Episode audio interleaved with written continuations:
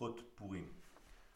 והנה עיקר התגברות מלכות הרשעה, שהוא המן המלאק, הוא כשהמלכות הקדושה היא בהסתר. זאת אומרת שאנחנו ניגשים לחג הפורים ביודענו שיש קליפה נלווית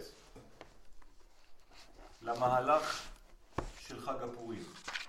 במילים אחרות, כל חג בשנה מופיע יחד עם כוח מתנגד לאותו חג. בחנוכה יש לנו את יוון, בפסח יש לנו את מצרים, בסדר? ככה זה עובד. בפורים יש לנו את עמלק, את המן. אם אני לא מבין את המשמעות של האויב של אותו חג, אז אני נכנס לחג בלי הכלים האמיתיים של אותו חג. אני נכנס לחג כאילו פורים זה סתם עניין של תחפושות ושל ילדים ושל... לא הבנתי כלום. זה הופך להיות פולחן, אבל זה לא החג האמיתי. דף 500. לכן, מתי מופיע המן עמלק? כשהמלכות בקדושה נמצאת בהסתר, זאת אומרת שדווקא בזמנים של הסתר, כן, יש הופעה של עמלק, של האויב שנקרא עמלק.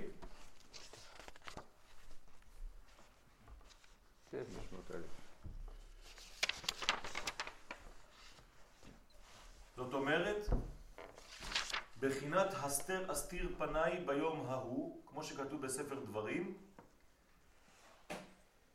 שדווקא בגלל שיש הסתר של גילוי הקדוש ברוך הוא בעולם, דווקא בזמן שאנחנו נמצאים במצב של חוסר גילוי אלוהות, שמה מתקיפה הקליפה. ומכיוון שהקליפה תמיד אוחזת בחלק התחתון של הגוף, זאת אומרת ברגליים, כל הדברים המסוכנים מתחילים מהרגליים ונכנסים ממטה למעלה אצל האדם. לכן הקומה התחתונה של הגוף היא הקומה המאוד מאוד חלשה, המאוד מאוד חשופה. כמובן שאנחנו מדברים על הברית, ועל החלק התחתון של הגוף, שמשם האדם יכול לקלקל הרבה יותר, ולכן הקליפה אוחזת במדרגה הזאת.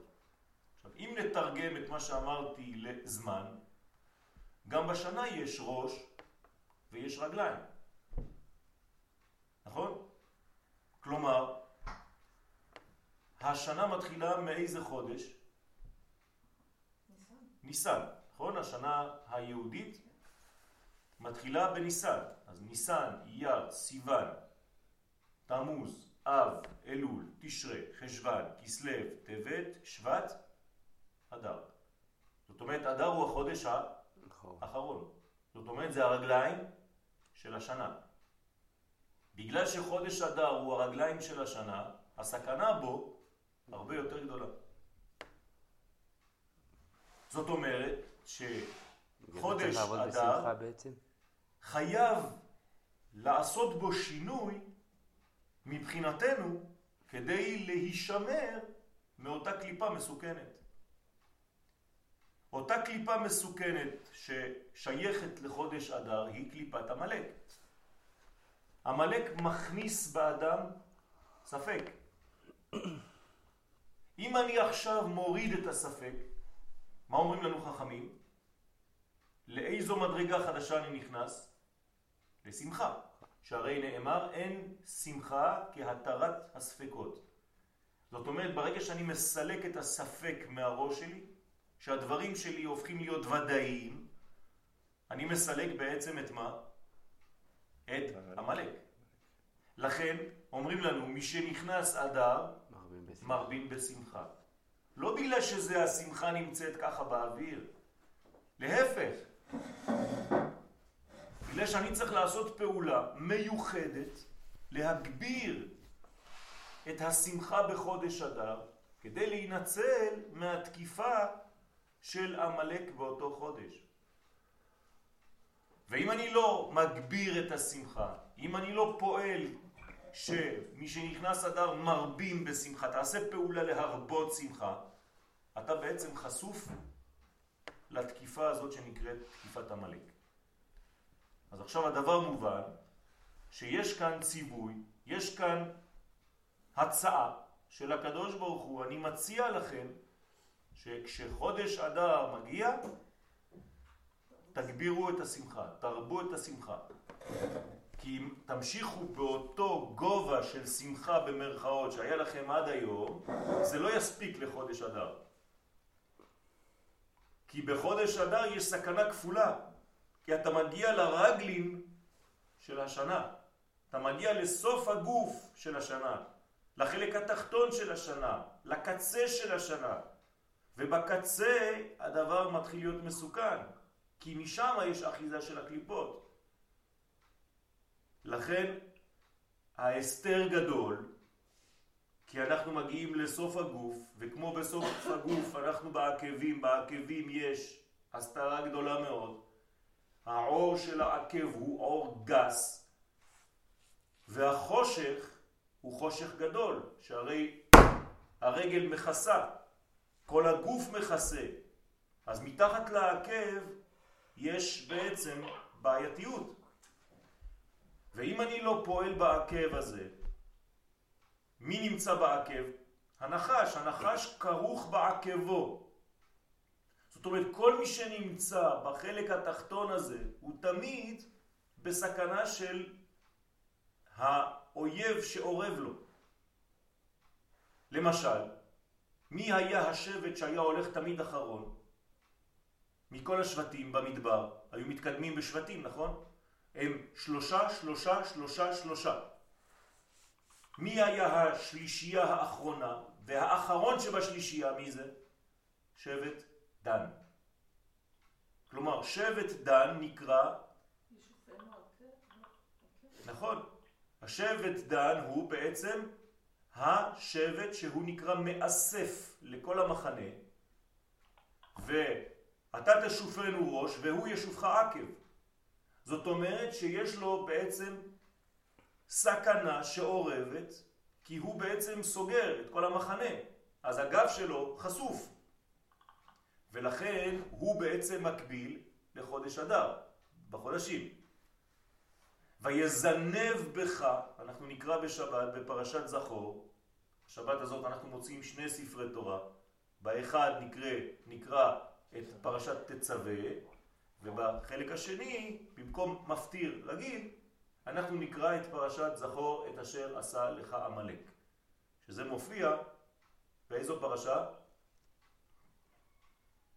כן, מתי אנחנו בעצם אומרים זכור את אשר עשה לך עמלק? איפה זה היה? ביציאת מצרים, נכון? זאת אומרת, ביציאת מצרים, זכור את אשר עשה לך עמלק, בדרך בצאתכם ממצרים, אשר קרך בדרך ויזנב בך. מה זה ויזנב בך? תפס את הזנב. כלומר, מי שעומד בזנב נתפס על ידי אותו עמלק. זכור את אשר עשה לך עמלק. ויזנב בך את כל הנחשלים אחריך, ואתה עייף ויגע ולא ירא אלוהים. זאת אומרת, שמי שנמצא במצב הזה של עייפות, של יגיעה, של חוסר יראת אלוהים, שנמצא בעצם בסוף כמו נגרר אחרי כל המחנה, אין לו יוזמה אישית, הוא כבד, הוא בסוף, הוא בזנב, אז תופס אותו בעצם המלאק. המלאק מחזיק בזנב. המלאק תופס תמיד את הזנב, לכן בראש השנה אנחנו מתפללים שנהיה לראש ולא לזנב. זאת אומרת שנהיה ליוזמים ולא לנגררים אחרי החיים. החיים לא צריכים לקבוע לי את סדר היום, אני צריך לקבוע את סדר חיי.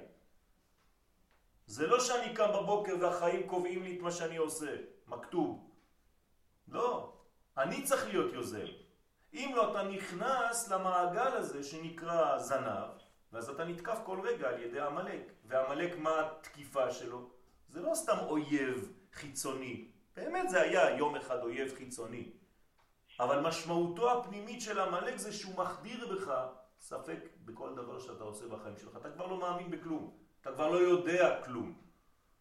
כל החיים שלך זה חיים בספקות, ואדם שחי בספק, כן, ספק זה אותיות פוסק, הוא מפסיק לחיות. אז מה צריך לעשות?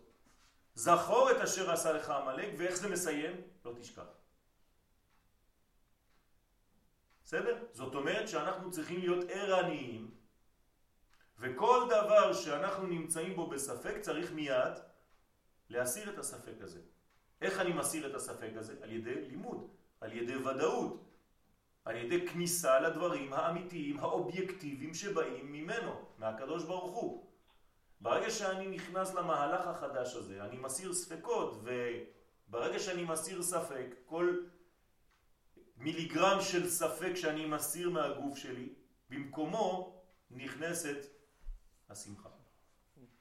ואז האדם הופך להיות שמח, ואז הוא מגיע לפורים שמח. זה לא שמחה מלאכותית שהוא בונה לעצמו בגלל שזה פורים, ואז הוא שותה קצת יין. אתה צריך להגיע עם מודעות של מה שעשית, של פעולה, בשביל להגיע לשמחה הזאת. אנשים חושבים שחודש אדר הוא חודש שמח. אלא שבחודש אדר אתה צריך להכניס שמחה. אתה צריך להגביר את השמחה, את הווליום של השמחה. אוקיי? אז לכן זה נקרא בחינת אסתר אסתיר, כמו שכתוב, ולאום מלאום יאמץ. איפה זה כתוב? על מי זה כתוב זה? מה? אה, על אה, יעקב ועשו. יפה. על יעקב ועשו, זאת אומרת שכש... מי זה האימא שלהם? רבקה הייתה בהיריון, היא לא ידעה מה קורה לה בתוך הגוף, נכון? היא לא, היא לא מבינה. היא... ויתרוצצו הבנים בקרבה. ואת אומר, אם כן, למה זה אנוכי? כן? אז מה היא הולכת לשאול? היא הולכת לשאול את הקדוש ברוך הוא, מה קורה פה? מה אומר לה הקדוש ברוך הוא בנבואה? שני גויים בבטנך ושני לאומים ממעייך ייפרדו ולאום מלאום יאמץ. מה זה אומר? את נותנת חיים עכשיו לשתי אישויות, אישיויות, שכשהאחת תהיה למטה, האחרת תהיה דומיננטית. וכשזאת תהיה למטה, השנייה תהיה דומיננטית. זה בעצם יעקב ועשיו, או ישראל והכוח של הקליפה שמתנגד לו. זאת אומרת, אנחנו תאומים עם הכוח הנגטיב. הפלוס והמינוס תאומים בחיים. הטוב והרע קשה מאוד להבדיל ביניהם. לכן ביום הכיפורים אנחנו לוקחים שני שעירים שהם בדיוק אותו דבר, לא יודעים להבחין ביניהם בכלל. ומה אנחנו עושים שם? גורל. גורל אחד לשם, גורל אחד לעזאזל. זאת אומרת שזה ממש דומה. זה נפל. איך קוראים לגורל בפרסית? פור. פור. זה פורים. פור הוא הגורל. המן הפיל פור הוא הגורל, כתוב במגילת אסתר. זאת אומרת שמה בא להראות המן בעצם? מה הגישה של המן?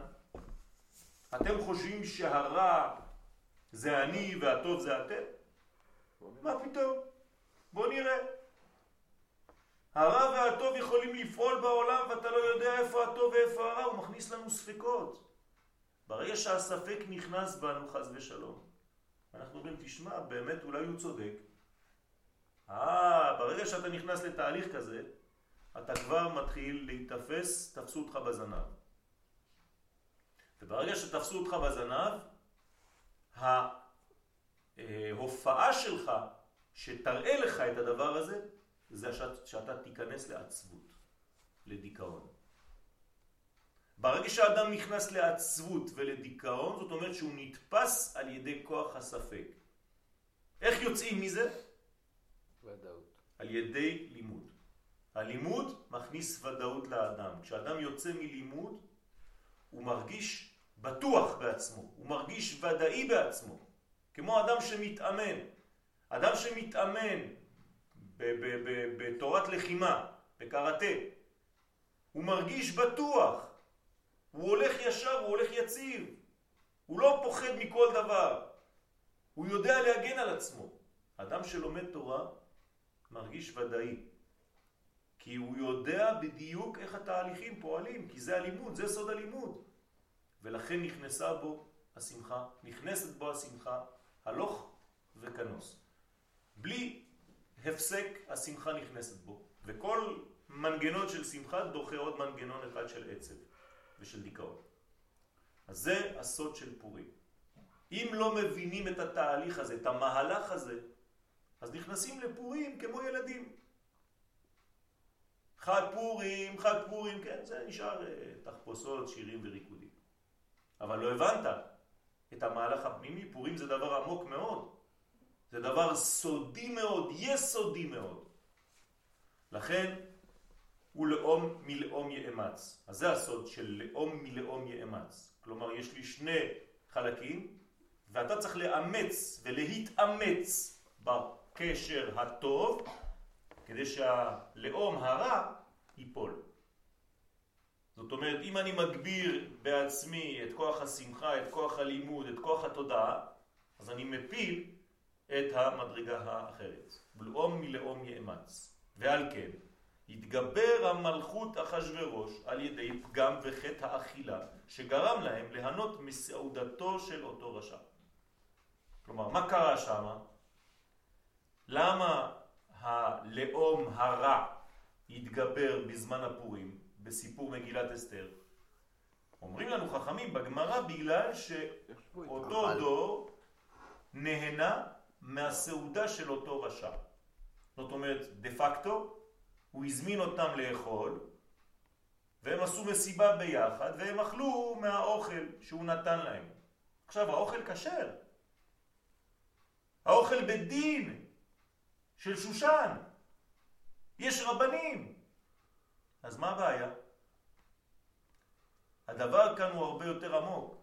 זה לא שאכלת אוכל, חתיכות עוף וסלט אצל אחשורוש, אלא אכלת את אחשורוש עצמו. הפנמת את הרעיון שלו. ברגע שאכלת משלו ולא אכלת משלך, כלומר משל הקדוש ברוך הוא, בארצך, כי בארץ ישראל אנחנו אוכלים מהשולחן של הקדוש ברוך הוא, בחוץ לארץ, והסיפור הזה הוא בחוץ לארץ, אכלו מסעודתו של אותו רשע, שהוא חושב עצמו למלך. ברגע שאתה אוכל אכילה זרה, אתה הופך להיות זר. הפנים שלך זרות. למה אנחנו מזהים אנשים שחיים בחו"ל בארץ? איך אתה מזהה, אתה אומר זה צרפתי, זה אמריקאי, זה איך? הם תפסו צורה של המקום שבו הם חיים. בגלל כל מה שהם אוכלים שם, לא רק האוכל, האוויר, המנטליות, הדיבור, המחשבה, מה שהם רואים כל היום, הופך אותם לאנשים עם צורה אחרת. וזה בדיוק מה שקורה כאן. זאת אומרת שהם נהנו מסעודתו של אותו רשע, וכבר דיברנו בסוד האכילה, בט"ו בשבט, שלאכול זה להפנים את העולם החיצוני לי. וכל הזמן אני אוכל ומכניס דברים מבחוץ. אבל אם אתה אוכל שם מסעודתו של אותו רשע, מה אתה אוכל? את אותו רשע. על ידי זה התגבר עליהם. עכשיו איפה הוא כבר לא בחוץ? בפנים. הוא בפנים. אתה הכנסת לתחום שלך, לגדר שלך, לגבול שלך, את הרע. אתה הכנסת את האויב לתוך הגבול שלך. אתה משוגע. אז הוא מתגבר. כי על ידי פגם האכילה, כן, אדם שלא אוכל כראוי, אדם שלא מפנים כראוי, כן, תתפסו אכילה כהפנמה. אדם שלא מפנים את הדברים כראוי, הוא הסתרת פנים. נכנס למנגנון של הסתר פנים, הוא כבר לא רואה כלום באופן ברור בחיים שלו. הכל הופך להיות ערפל אחד גדול, ספק אחד גדול, והוא לא יודע לאן הוא מתקדם. הסתרת פנים שלו עצמו, לא של הקדוש ברוך הוא. בוודאי. הקדוש ברוך הוא, הוא, הוא, הוא לא משתנה. השינוי זה כשחז ושלום האדם סוגר את עצמו, אז הוא כבר לא רואה את הקדוש ברוך הוא, אז הוא כאילו אומר הקדוש ברוך הוא סגר את עצמו אליי, אבל זה הפוך. הקדוש ברוך הוא לא משתנה. אני השם, לא שניתי. אם אתה חז ושלום חושב שיש שינויים אצל הקדוש ברוך הוא, זה אומר שהקדוש ברוך הוא הוא כמו בן אדם. הוא קטן, הוא מצומצם. חז ושלום, אי אפשר להגביל את הקדוש ברוך הוא למונחים כאלה של שינויים. הקדוש ברוך הוא בלתי משתנה. אז איפה השינויים? רק אצלנו, אצל המקבלים. אז אני צריך להופיע ולגשת בצורה אחרת, בזווית אחרת. לכן בבחינת, תשימו לב, הוא לא אומר, זה, זה בבחינת והסתרתי פניי והיה לאכול. זאת אומרת, ברגע שיש הסתרת פנים כזאת, מה זה והיה לאכול? אתה חושב שאכלת את אחשוורוש, נכון? אבל מי אכל את מי? אחשוורוש אכל אותך.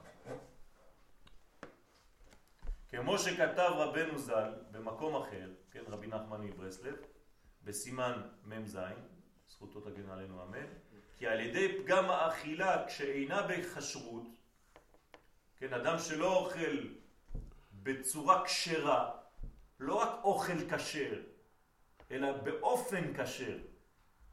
אפשר לאכול כשר, אבל כמו חזיר. גם אם אתה לא אוכל חזיר. כלומר, הצורה של, של, של האכילה צריכה להיות כשרה, ההפנמה שלך של הדברים צריכה להיות בכשרות. אז יכולים ליפול חז ושלום משבעים פנים של תורה לבחינת שינה. אדם כזה נכנס למדרגה של תרדמה, של שינה, הוא נרדם בחיים שלו. הימים עוברים והוא נרדם, פשוט נרדם. נכנס לאיזה מין מעגל, והוא לא מבין בכלל מה קורה. כבר לא לומד, כבר לא מפנים את הדברים, הוא כבר לא יודע איך הדברים פועלים מבפנים, הוא נכנס למעגל קסמים של החיים. כלומר, החיים קובעים לו את סדר היום, והוא רץ כל הזמן, כן, אחרי הזנב של עצמו. ראיתם פעם חתול? הוא מחפש את הזנב לפעמים, הוא משחק עם הזנב של עצמו. כן, והוא חושב שזה משהו אחר. הוא רואה אותו זז ככה, הוא אומר, אני אתפוס אותו, עושה כאילו דאווין כזה, והזנב מסתובב יחד איתו. ועוד פעם מתגלגל ככה. כן? אז אנשים עושים אותו דבר. שהיא בחינת הסתרת פנים. כמו שכתב רבנו מזה במאמר פתח רבי שמעון ואמר. רבי שמעון בר יוחאי, עליו השלום, אומר לנו עת לעשות לשם הפרו תורתך. זאת אומרת צריך להיזהר מאוד שיש זמנים שאני צריך לקחת את עצמי בידיים ולהגיד עד כאן. אני עכשיו מתעורר. אני עכשיו משנה גישה. וזה לא צריך לחכות לסוף החיים. ועל כן התייעץ לעשות הסעודה בסוף גלות בבל. אותו רשע עשה את הסעודה שלו, מתי? בסוף הגלות. איזו גלות מדובר כאן? גלות בבל, נכון? כמה זמן? 70 שנה הייתה גלות בבל. כלומר, בסוף 70 שנה, מה אנחנו אמורים לעשות? לחזור לארץ ישראל. נגמרה הגלות. אבל אנחנו מתעכבים. במקום לחזור לארץ ישראל, כמה אנשים בודדים חזרו? רוב העם נשאר שם. באמת היסטורית אה, פורים. כן. זה היה אחרי עזרא ונחמיה? זה אלה שנשארו שם כן. כן, כן, זה כן, כן, נכון? כן. זאת אומרת שכל הגדולים של ישראל נשארו בחוץ לארץ, וכמה אנשים, החרש והמסגר, אנשים פשוטים, באו לארץ ישראל, התחילו לעשות עלייה, והגדולים נשארו שם. אה, אתם מזלזלים בזמן הגאולה? אתם לא מבינים שיש ציר זמן שאסור לעבור אותו? אמרתי לכם 70 שנה ותו לא? אתם ממשיכים?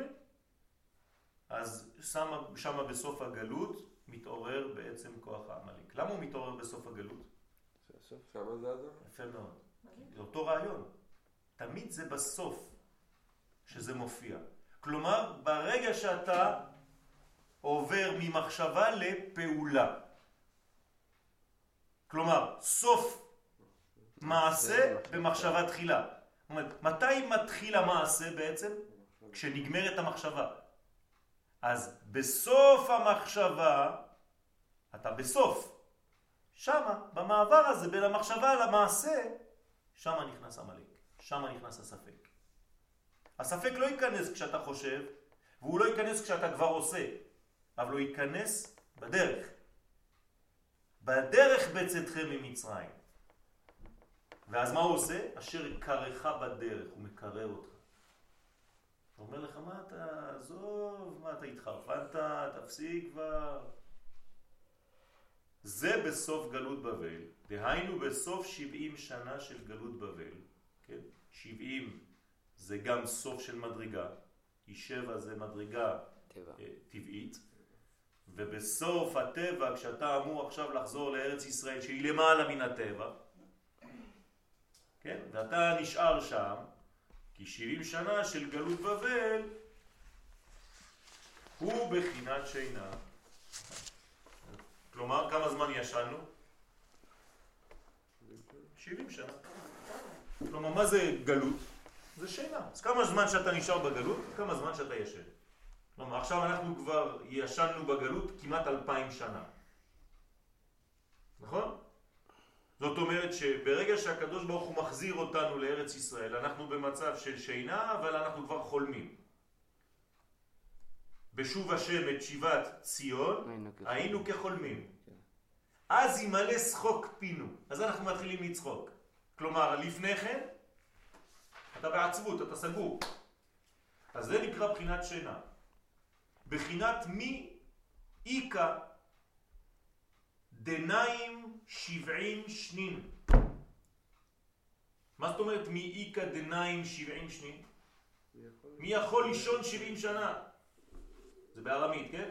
שכתוב במאמר הנ"ל, בחינת ימי שנותינו בהם שבעים שנה. מה זאת אומרת ימי שנותינו? השינה שלנו. לא, השינה שלנו. זה, זה הסוד. ימי השינה שלנו זה 70 שנה, תיזהר. כלומר, כל החיים של האדם זה כמו בחינת גלות, שאם הוא נרדם, הוא נרדם, אבל חבל על הזמן. זרמתם שינה יהיו. אנחנו אומרים את זה. זאת אומרת שאם אתה לא מבין, אתה ישן 70 שנה, כל החיים שלך אתה בשינה. ואחרי זה אתה ממשיך לישון בגבעת שאול. או אולי שם אתה מתעורר. בחינת בשוב השם את שיבת ציון, היינו כחולמים. שזה קאי על 70 שנה של גלות בבל. כן, מה זה בבל? מה הפירוש של המילה בבל? בלבול. בלבול, כך אומרים חז"ל. זאת אומרת שאנחנו שמה מבולבלים, כי הקדוש ברוך הוא בלל את כל הבניין. זה בלבל, אחד גדול, כן? תיקח את האותיות של עמלק ושל בלק ובלעם, זה אותו דבר. בלק ובלעם, כל הרשעים של הדרך, זה אותיות עמלק. ומה נשאר?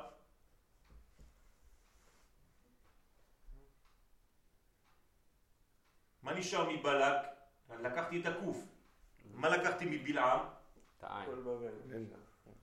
אז נשאר בבל. הבלבול.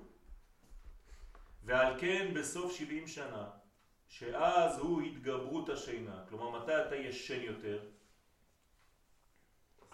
בסוף השינה. יפה מאוד. כלומר, מתי הכי קשה להתעורר? בסוף השינה. נכון? זאת אומרת, עכשיו התעוררתם. זה היה יותר קשה להתעורר בשעה הזאת מאשר באמצע הלילה. באמצע הלילה אתה יכול להתעורר, ללכת לשירותים, ללכת לשתות, אתה בסדר, יחסית. אבל כשצריך לקום, וואי, עוד חמש דקות, עוד ארבע דקות, עוד שתי דקות, אתה משחק עם, עם הזמן. למה? כי ההתגברות היא תמיד בסוף. תמיד בקצה יש לנו בעיה. בחינת הסתרה. ועל כן כשראו המן ואחשוורוש, כן, שני הרשעים של אותו דור, שעדיין לא נגאלו ישראל, כלומר הם עשו חשבון, הם יודעים, הם חכמים, הם אומרים 70 שנה, 70 שנה, בוא נעשה חשבון, טק טק טק טק טק טק, זה השנה. השנה הם אמורים לחזור לארץ ישראל, לבנות את בית המקדש. לא ניתן להם. אז ראו, הם התבלבלו במספר שלהם, בתכנון שלהם, בחישוב שלהם. הם ראו שלא נגאלו ישראל ולא נתעוררו משנתם, זאת אומרת, אנחנו רואים שעם ישראל בכלל לא מתעורר, הוא עדיין ישן. מה אומר המן? לאחשוורוש, איך הוא מופיע בפעם הראשונה כדי לדבר על עם ישראל? מה הוא אומר לו? המילים הראשונות במגילת אסתר. ישנו עם מפורז ומפוזר ומפורד בין העמים. שימו לב מה אומר המן. ישנו, ישנו. ישנו. איך אומרים חז"ל בגמרא? אבל הם טעו בשנתיים. לא חשוב. לא משנה, זה שנים. אבל זה אותו דבר. ישנו עם אחד, כלומר, העם הוא אחד, אני יודע את זה, אומר המן, אבל מה הוא? מפוזר ומפורד בין העמים, אחד גר בצרפת, אחד גר באמריקה, אחד גר בזה, מה זה? אז בואו נשתלט עליהם עכשיו. תראו מה, איזה חוכמה יש פה. אבל ישנו, ישנו. אותו דבר. על כן סבר, כן, המן ואחשוורוש, שלא יגאלו ויתעוררו עוד. אומר זהו, הם אבודים. כי עד ה-70 שנה יש תקווה להתעורר. כלומר, אתה יכול להתעורר בתוך 70 שנה, כי זה מהלך טבעי. יש תקווה להתעורר משינה, מאחר שעדיין לא נפלו מכל ה-70 פנים. זאת אומרת שאחרי 70 שנה יש קושי להתעורר. כלומר, אם עברת את רצף השעות של השינה, עוד יותר קשה להתעורר. זאת אומרת, ישנן שעות שבתוכן, בתהליך שלהן אתה יכול להתעורר בקלות. אבל אם תעבור את השלב הזה, השינה שלך אתה יכול לשלוש, שלושה ימים אתה תשאר. בין השינה השביעית לשנה השביעית. נכון, צריך להיזהר מאוד. לכן ברגע שאתה נופל מ-70 פנים, זה נקרא על הפנים, כן? על כן היה ראוי שיהיה הגאולה תכף ומיד בסוף 70 שנה, ולא תאחר אפילו רגע. אסור לחכות. כלומר, ברגע שמישהו בא להוציא אותך מהכלא, בחיים שלך, מיד תתפוס את החבל, תצא. אל תישאר עוד רגע אחד, אסור. כי כשהתעכב יותר מ-70 שנה ונופלים חס ושלום מכל ה-70 פנים, אז קשה מאוד להתעורר מהשינה, כי אם על ידי בחינת הדרת פנים. כלומר, אחרי זה צריך להביא מנגנון גדול מאוד כדי לעורר אותך ולהוציא אותך משם. שזה אי אפשר להיות כי אם על ידי משיח. זאת אומרת, רק כוח משיחי יכול לעורר אותך. מתרדמה כזאת שאחרי 70. כלומר, עד 70 אתה יכול להתעורר לבד. אתה יכול לעשות מאמץ ולהתעורר. אחרי 70 שנה, אם לא יבוא משיח, אתה לא תקום. שיבוא במהרה בימינו. שהוא בחינת הדרת פנים. מה זה הדרת פנים? שכשאתה רואה את המשיח, מה אתה רואה? כבוד. זה, זה, זה, ככה יהיה המשיח. שכשנראה אותו, תהיה לו הדרת פנים, זאת אומרת הוא יהיה מכובד, אפילו במראה. כלומר גבר נאה, שיכבדו אותו לא רק בגלל הכוחות שלו, אלא בגלל הכל. כלומר, הוא ימצא חן בעיני כולם, מכל הבחינות. בבחינת ועד עתיק יומין מתה. כלומר, עניין של מה זה מתה? לא, לא למות, כן? זה עם ט'. מה זה מתה? מתי ולא מתי. כן, נוגע ולא נוגע. כלומר, עד עתיק יומין מת, עד, עד, עד, עד המדרגה של עתיק יומין יש נגיעה כזאת. עתיק יומין זה בחינת הדרת פנים, כלומר המשיח הוא בעצם גילוי של עתיק יומין. של מדרגה מאוד מאוד גדולה בקבלה, לא ניכנס לזה כי זה לא שיעור קבלה. כן? ועל כן, כשראו שלא נגאלו בסוף 70 שנה, מי? מי לא ראו? המן ואחשוורוש. כן. כי טעו בחשבון, הנה, כמו שאמרו רבותינו ז"ל, על כן התייעצו, אז מה הם עשו? אספה. ישבו, כן, הצבעה באו"ם, ישבו אחשוורוש וכל ההמן וכל הקצינים, וה, כן, הקבינט, ואמרו, נתייעצו להגביר השינה עליהם, אמרו להם בואו נוסיף להם עוד איזה חומר מרדים, אם כבר הם בתוך שינה, נרדים אותם עוד יותר, להפילם מכל השבעים פנים. כל ההיסטוריה שלנו כזה. כל ההיסטוריה שלנו. אנחנו לא נקבל סתירה, שום דבר לא יזוז אצלנו. כי פה, מי יודע, יכול להיות שאם הוא היה שקט, כן. זה באמת הם נרדמים, ממשיכים לישון. נכון. מה כתוב? שאם הם לא עושים תשובה, מעמיד עליהם מלך שגזרותיו קשות כהמן, ומחזירן למוטב. זאת אומרת, תמיד צריך לעורר אותנו על ידי איזה מלך רשע שמעורר אותנו, כמו היום. אם לא היו לנו אויבים מסביב, שזאת הברכה הכי גדולה שיש לנו, היינו נרדמים. היינו הופכים להיות אמריקה קטנה. מזמן. מה שמציל אותנו זה שכל הזמן יורים עלינו, אני אומר את זה, זה לא ציני, דוד המלך, זה הפוך. דוד המלך כתב, כתוב בתהילים, אך טוב לישראל. נכון. זה בדיוק זה, זה אך טוב לישראל. זאת נכון. אומרת, מבחינת הכאב עם הזה. אנחנו לא צריכים לפרק לקבל סתירה. שהם בחינת 70 שנה על ידי האכילה, שעל ידי זה נופלים לבחינת שינה. אפילו דה פקטו במציאות. אדם אוכל, מה קורה לו אחר כך? רוצה לישון. רוצה לישון. למה? כבד. למה אבל? להפך, אם אני אוכל, אני יש לי כוח עכשיו, למה אני רוצה לישון אחרי האכילה? כי כל האנרגיה הולכת אה, לפנימיות. פשוט אה, מהלך אה, רפואי, רגיל. מה קורה? תהליכי עיכול דורש כוחות. אבל מה, למה? מה קורה באמת? פשוט מאוד, כשאוכלים הרבה, האוכל שנמצא בתוך הבטן מעלה עדים. והעדים עולים למוח. בוודאי, ככה זה עובד. ברגע שהעדים עולים למוח, הם מרדימים את האדם, מכניסים אותו לבחינה כזאת של אה, תרדמה. בגלל זה כשאתה אוכל קל, אתה לא רוצה לישון. כשאתה אוכל כבד, בשבת, אתה יכול לישון שעות, אפילו עד יום ראשון בבוקר. כן?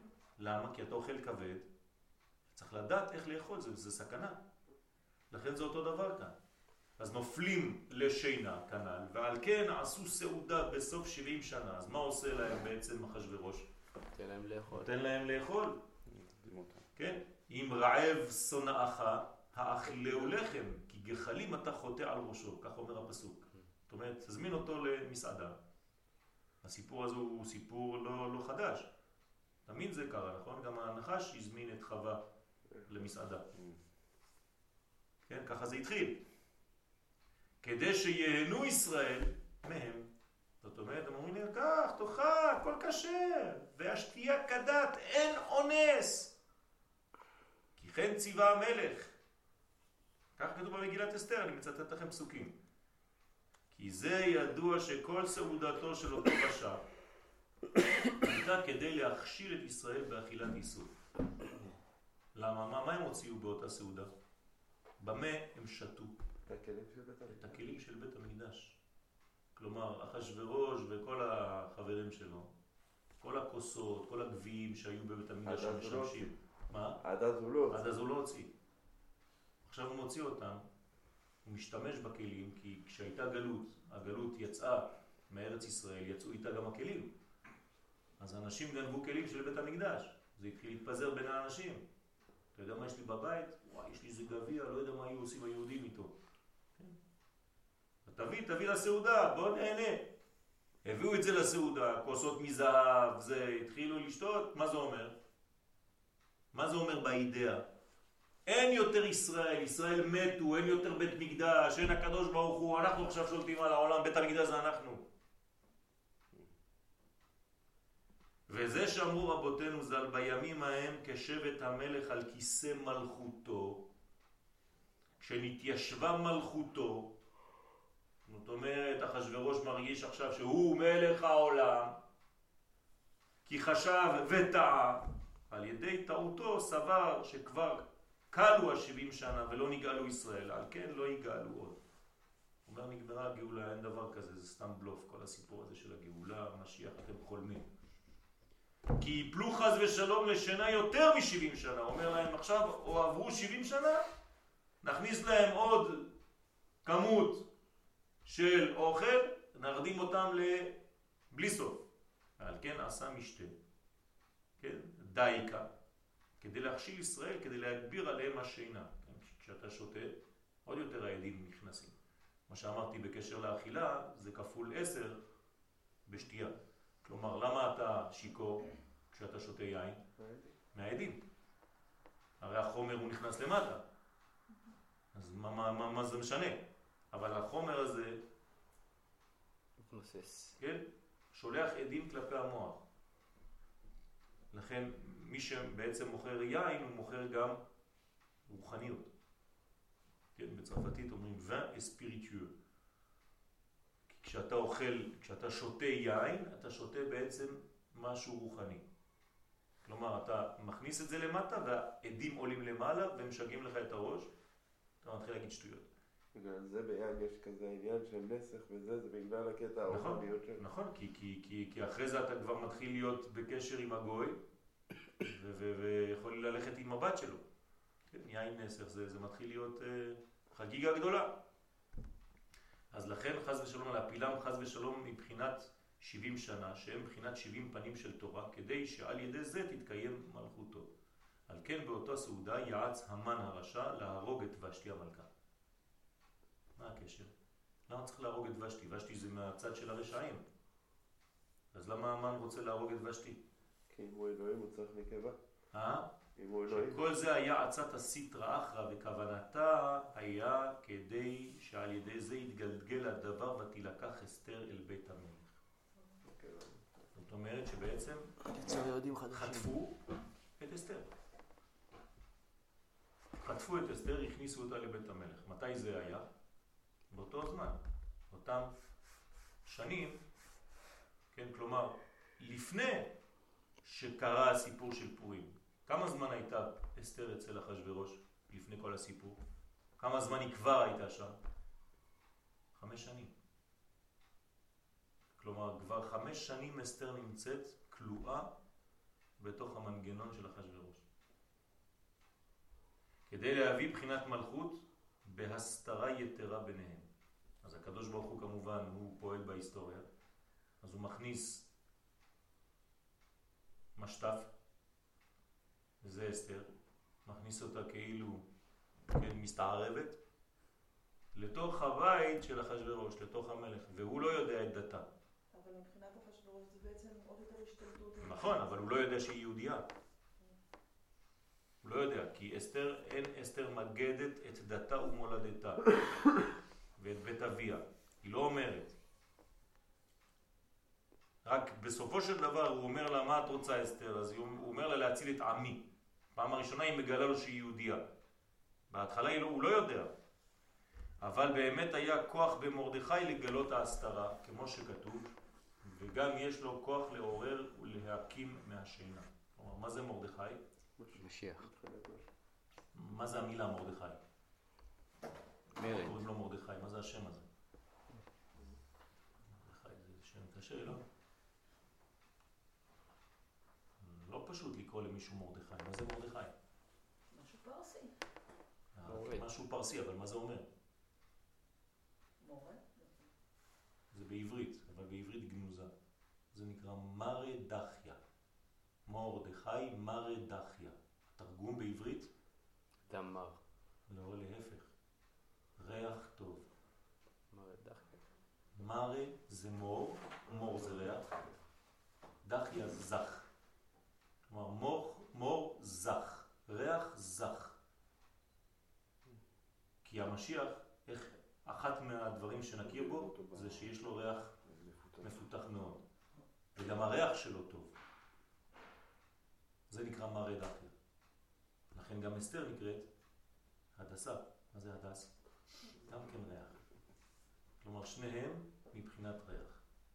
לכן הוא חייב להתחיל במם. כי כמו משה שהיה משיח בזמנו, הוא משיח שם. ומי היה עם משה? אהרון, התחיל באלף.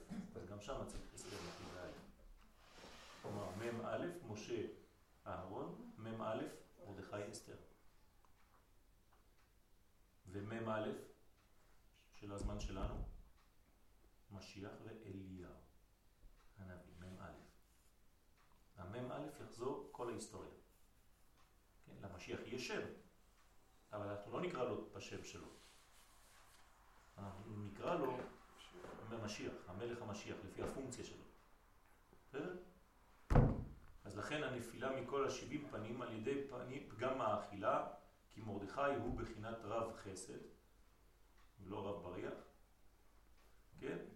בחינת הדרת פנים, בחינת עתיק יומין, בחינת סיפורי מעשיות של שנים קדמוניות. כלומר, זה מדרגה גדולה, לא ניכנס לזה עכשיו, אבל יש לדבר על זה שעתיים, שעל ידי זה יכולים לעורר מהשינה כל שבעים פנים. זאת אומרת, ברגע שיש לך בן אדם כזה, שהוא יכול לעניין אנשים, הוא יכול לעורר אנשים אפילו שנרדמו, שנפלו לתרדמה, יכול לעורר אותם בשיעור אחד. בדיבור אחד יכול לעורר אותם. לשנות להם את כל הראש. כי מרדכי בגמטריה רב חסד. כלומר, הוא רב, אבל רב של חסד, רב של נתינה. כל התנופה שלו היא נתינה. עד כאן להיום. תראה מה קורה בפורים.